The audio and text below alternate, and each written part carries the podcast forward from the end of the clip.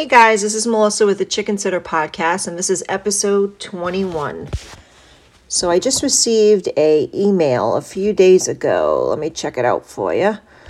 Um, let's see. They gave me a few questions. Uh, they had a few questions, rather, they wanted me to answer. The first one was um, um, what I'm going to talk about today. How do you get better about taking days off when it comes to working a regular part time, full time job, or pet sitting? I'm going to talk about the pet sitting part today because that's what I do. Um, it's hard. It's hard to take days off. You get so accustomed to doing job after job after job that it's hard to take weekends off. It's hard to take a half a day off. it's hard to, you know, just take a few hours off because you're so used to the go, go, go. At least I am. Um, it's something you have to get better at. It's probably one of the hardest things you, you know you have to do in this industry. Pet sitting and dog walking is recognizing you need some time for you and taking time off. Uh, if you listen to anybody who's been in this industry for any length of time, they'll probably tell you the same thing. How do we get better at doing anything in our lives? We start by, you know, taking small steps. That's what you have to do. So maybe by um, taking a full day off is like really scary to you, just overwhelming because you're worried about maybe your clients saying, oh, forget it, we, we need you every day, uh, we're to go elsewhere.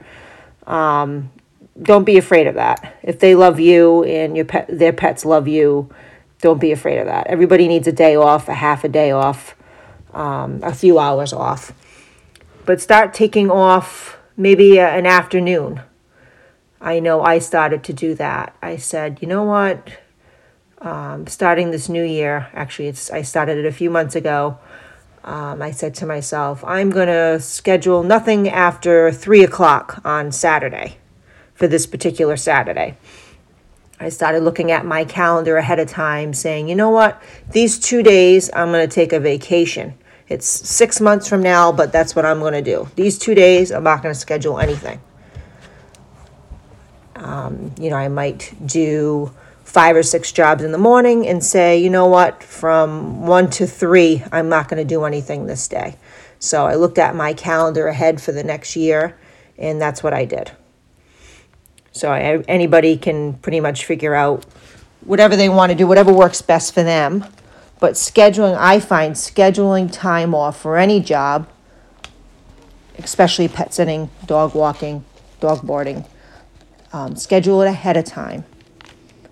Try not to schedule it around very busy times, which, you know, most of the time is very busy, but try not to schedule it around very busy times where you're going to be making the most money and most of all helping out as much people as you can when they go away. You know, they go away mostly on school vacations, Christmas, Christmas Eve, New Year's, um, Easter time, Fourth of July, whatever your busy, busiest times are. You might not want to schedule your time off, whether it's a few hours or a day, half a day, what have you, uh, around those times.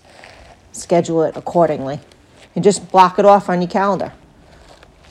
Um, that's the best way I can explain it. Um, just block it off ahead of time, do everything ahead of time, and just stand your ground. And, you know, if you need those two hours off that afternoon, you just take those two hours off. Simple as that. But yeah, with this industry, it's it's hard.